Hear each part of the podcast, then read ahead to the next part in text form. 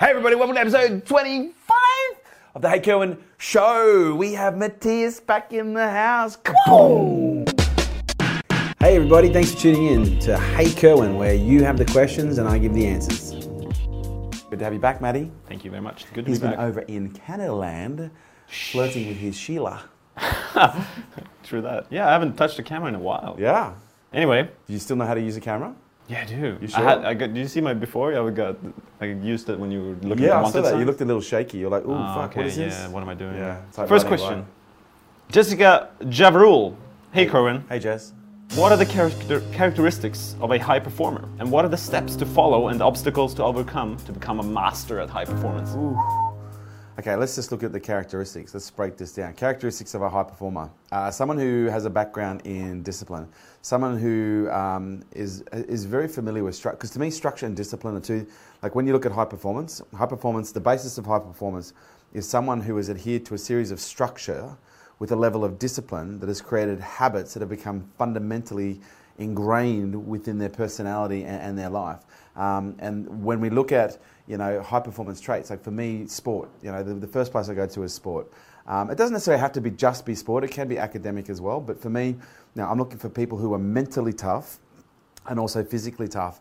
Um, and look, to be an academic, you can be quite mentally tough if you want to study for fucking 20 hours a day. But like the real ultimate test of high performance to me is someone who has integrated the physical and the mental, uh, and also the talent.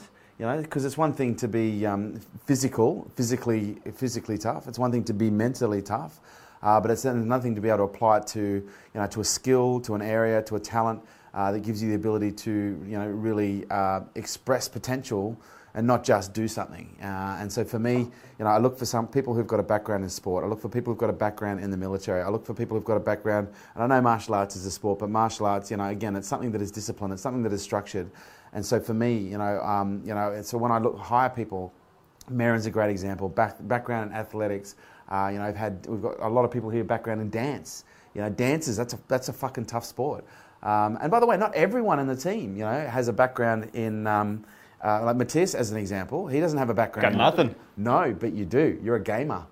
You know, and because Matthias has got a background in gaming at a very high level. He actually, you should see this dude play noughts and crosses. He's um, he's the bomb. And uh, also, what is it? Space Invaders? No, Paperboy? No, Halo. He's a fucking Halo freak. But Matthias, you know, he's got a really strong background in um, uh, you know competitive competitive uh, gaming, and so for me that was a very strong proposition because you know he can stay. He could. I'm going to assume that when you were in your your heyday of gaming, you could stay up until like three, four in the morning gaming, right? Every day in high school. Boom. And so for me, that's this. Because a lot of people go, "Oh, these kids are wasting their fucking life playing video games." Now it's a professional sport, you know, where the top people are making 20, 30 million dollars a year. But it takes actually an enormous amount of discipline to stay up until four o'clock in the morning and actually play video games at a high level, where you're literally competing in ridiculously high stress scenarios where you're dealing with high volumes of information. So you know that to me, they're the characteristics that I look for in a high performance. But the steps to get someone into high performance. Look, I think the, the steps really have to be. Someone's got to want it. You got to want it. You know, you can't actually, uh, you can't make someone become a high performer. You can't push someone into high performance. They've got to want it. They've got to want, you know, whatever the outcome is. They've got to want it more than they don't. And I know that sounds very fucking cliche, but that's the reality of the situation. Because there's got to be a desire that is big enough. There's got to be a reason big enough that is linked to something emotional inside, to a value that enables people to push through when they don't want to. Because what I've observed about high performance, if people are doing something that they don't want to do, the moment it gets tough, or people if people are doing something they're not emotionally involved in, not emotionally enrolled in, the moment things start to get tough, like either physically or mentally, they just go, oh fuck, this is just too hard. And they start to bail out and they start to throw their hands up. So you've got to want it because it's that want, it's that desire, it's that passion, like it's that it's that integrity of the desire. And I mean the integrity of the desire that you want it so bad that you're willing to compromise on pain, that you're willing to compromise on physical pain, the mental pain, and the discomfort that comes with high performance. Um, you know, there's a great book that you can read called Drive: The Surprising Truth about what, you know what really motivates us. And you know, one of the fundamentals of that book is learning how to you know connect people with something that is internal because when you try and get people to be focusing on external rewards in you know in rewarding performance based on external rewards their performance will always be directly linked to whatever the prize is. Whereas when you can fundamentally at the you know at the earliest age possible link someone to an internal drive where they become so driven because of either the satisfaction that they feel or the benefits that they feel or even in some cases the, levels of you know the high that they feel oh man I can't believe I did this. The dopamines endorphins and everything else that's attached to that emotional response know, that's where you're going to get the purest form of motivation which is ultimately going to you know, allow someone to express express their talent at the highest level but in an environment where performance is key you know that's what's required so for me yeah, you can't make someone become a high performer. They've got to want it, uh, but there's got to be this internal. And I, look, I, I, say bullshit to the whole DNA game. Like I've been listening to this a lot, like with people saying it's got to be in your DNA, and I say I say fucking bullshit. It does not have to be in your DNA.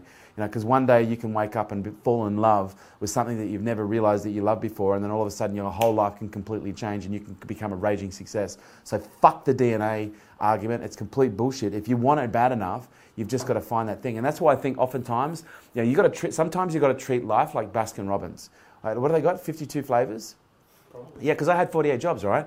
And so for me, I, I, think life is like a fucking buffet. Life is like Baskin Robbins. You want to go and try every fucking ice cream that you can because, you know, sooner or later you go, oh, yeah, this tastes good. Oh, this tastes good. But sooner or later you'll taste one ice cream and you go, oh, oh my God, this is the best ice cream I've ever had in my entire life. And it's at that point you go, oh, I am now an advocate for chocolate. I am now passionate. I'm now driven about fucking chocolate or rum and raisin. Oh, or uh, white, what did I have at fucking Messina the other day?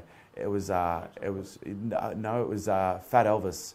That was okay, but the one that was really good was it was a white chocolate, white chocolate salted caramel fucking yogurt thing. It was amazing. Anyway, I, I, I found a new zest for, for ice cream. But uh, yeah, take that to the bank.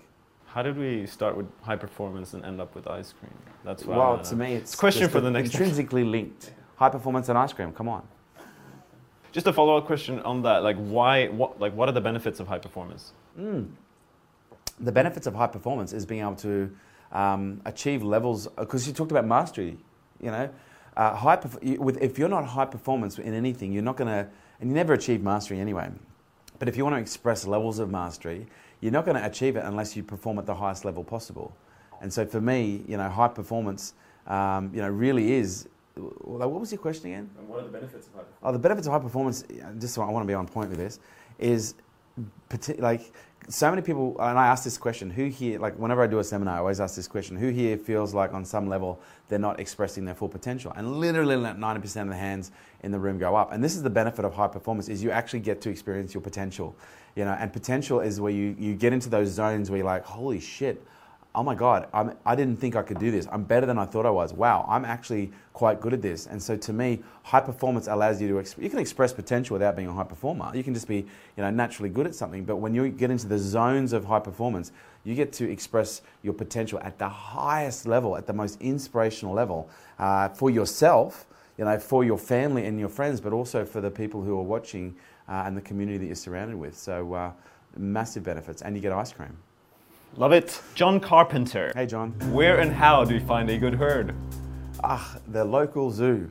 Uh, look, a good herd is relative to the behaviours that they demonstrate, and um, you know, I think to you, what you've got to look at is, you, like to me, when it comes to herd, you've got to reverse engineer what you're looking for. And I know maybe this sounds a little bit clinical to selecting your friends, but uh, uh, you know, when you, the way to find a good herd is to find the people that are doing what it is that you want to do, or aspiring, or that are collaborating to do what it is that you want to do you know, to me, um, you know, when it comes to a good herd, I'm looking for people that are, you know, driven uh, by a cause greater than just making money. I am, you know, I like uh, when I look for a herd, I'm looking for people who are incredibly talented uh, in everything from creative, like creative, all the way through to even fucking, you know, accounts. Like I just look for people who just uh, have incredible levels of talent.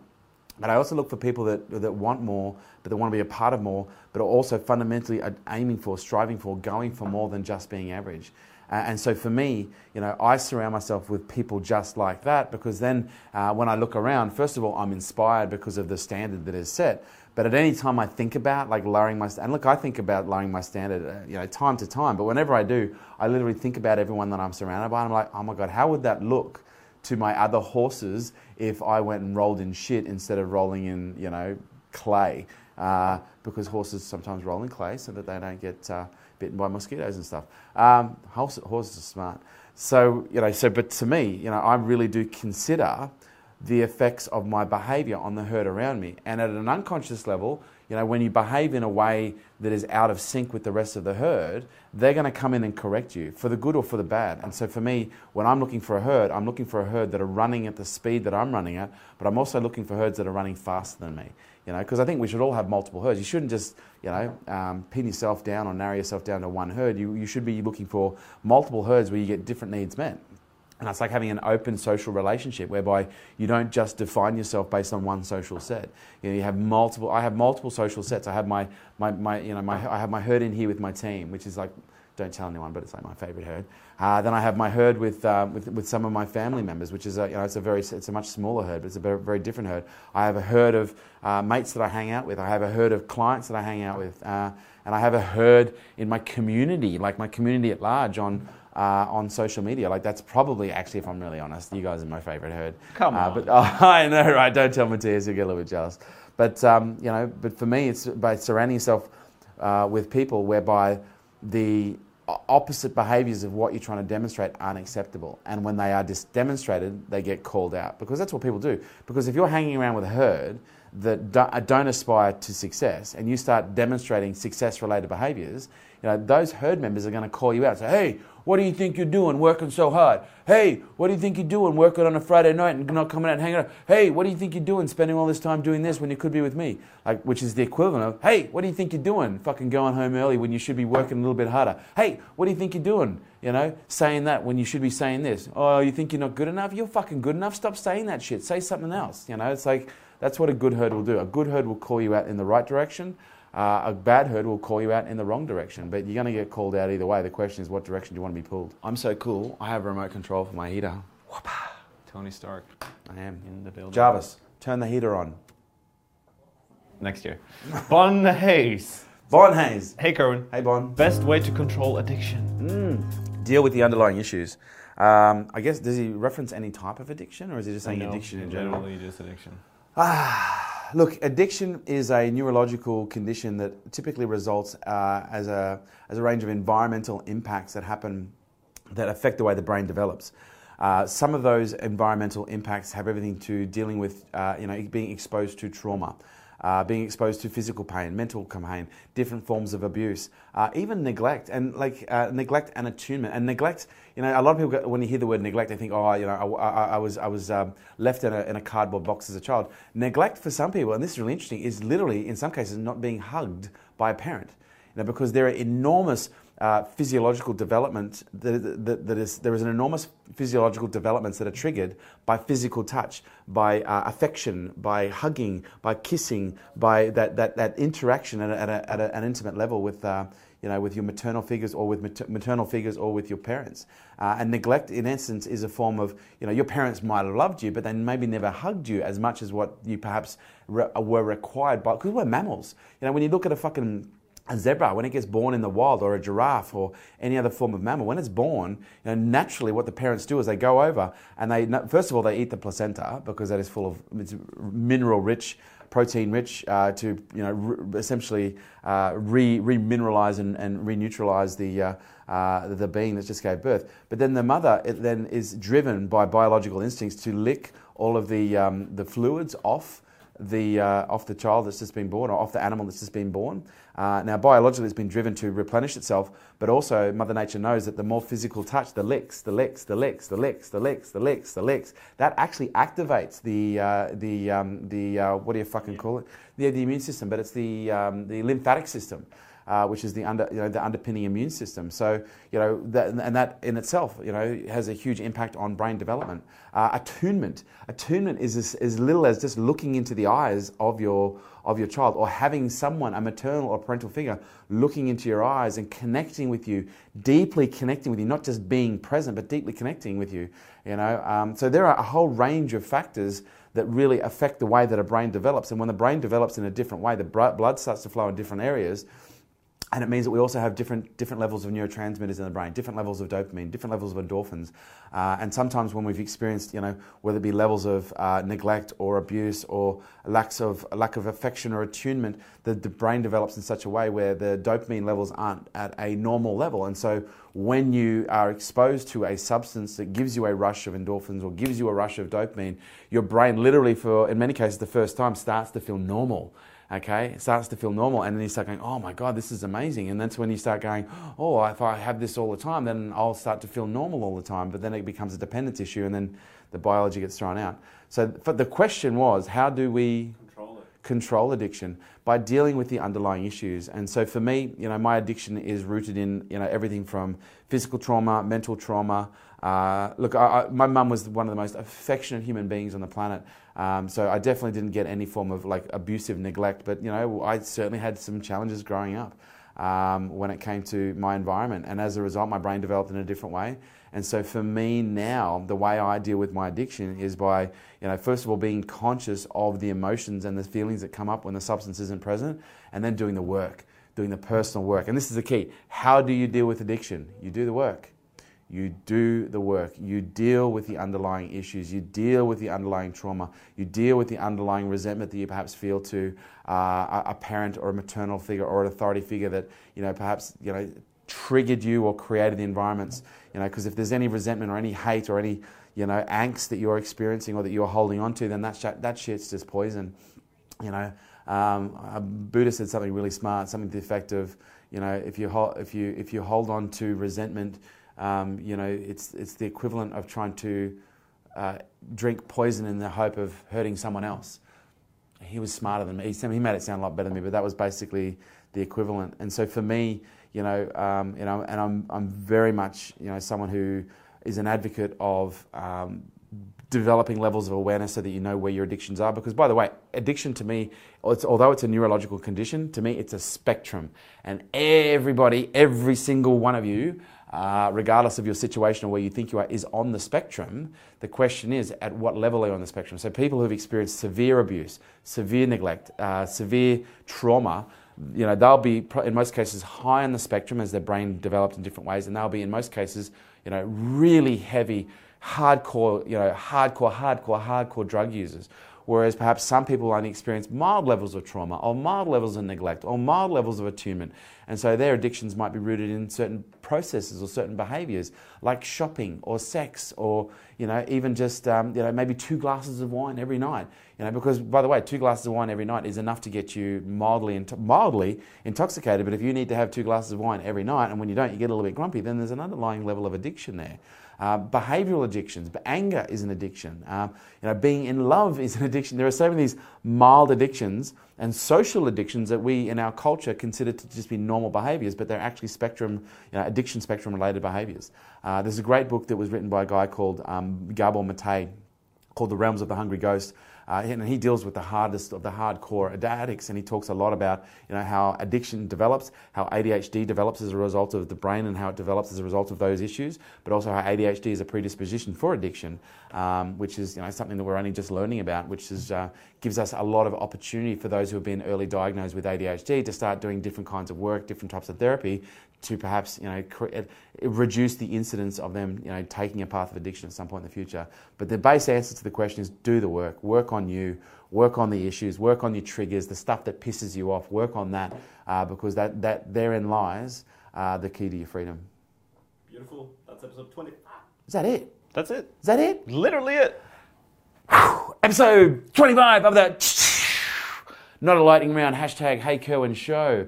Question of the day seeing as though there was a little bit of a ooh, theme of addiction, what is the one thing that you can't live without? That, like, when you don't have it, that you can't live without. Maybe it's a, a toy, maybe it's a person, because we can be addicted to toys, we can be addicted to pets. And I'm curious to know what's the one thing that you are conscious of that you can't live without. Two, maybe it's a couple glasses of wine. Maybe it's a beer. Maybe it's beers just on Saturday nights. Maybe you have to get beers just on Saturday nights, but as long as you get beers on Saturday nights and the world is good. What is the one thing that you can't live without? And also, let me know what your questions are. Hashtag Hey Kerwin, Twitter, Facebook, Snapchat, uh, LinkedIn, uh, Instagram, everywhere. You can even spray paint the sign outside my office uh, with hashtag Hey Kerwin. Actually, No, don't do that. No. Saunders Street Pyrmont, don't do that. What's your one thing you can't live without? Oh, the one thing I can't live without. What is my current addiction right now? It's, it's meditation. Oh, look, my son. I just adore my son. I can't get enough of him. Uh, I want to eat his feet. Um, but right now, like I'm, oh, I'm just so deep in my med, my, so deep in my meds right now. I'm so deep in my meditation right now. I'm so deep in my training. Um, yeah, I love my training, but my son, I can't live without my son. But I could, but yeah, I don't want to. That's episode 25 Five. of the Hey Kerwin Show. Say hi to your mum for me. Thanks for listening to Hey Kerwin. If you would like your questions answered, don't forget to use the hashtag Hey Kerwin on Twitter, Facebook, Instagram, and LinkedIn.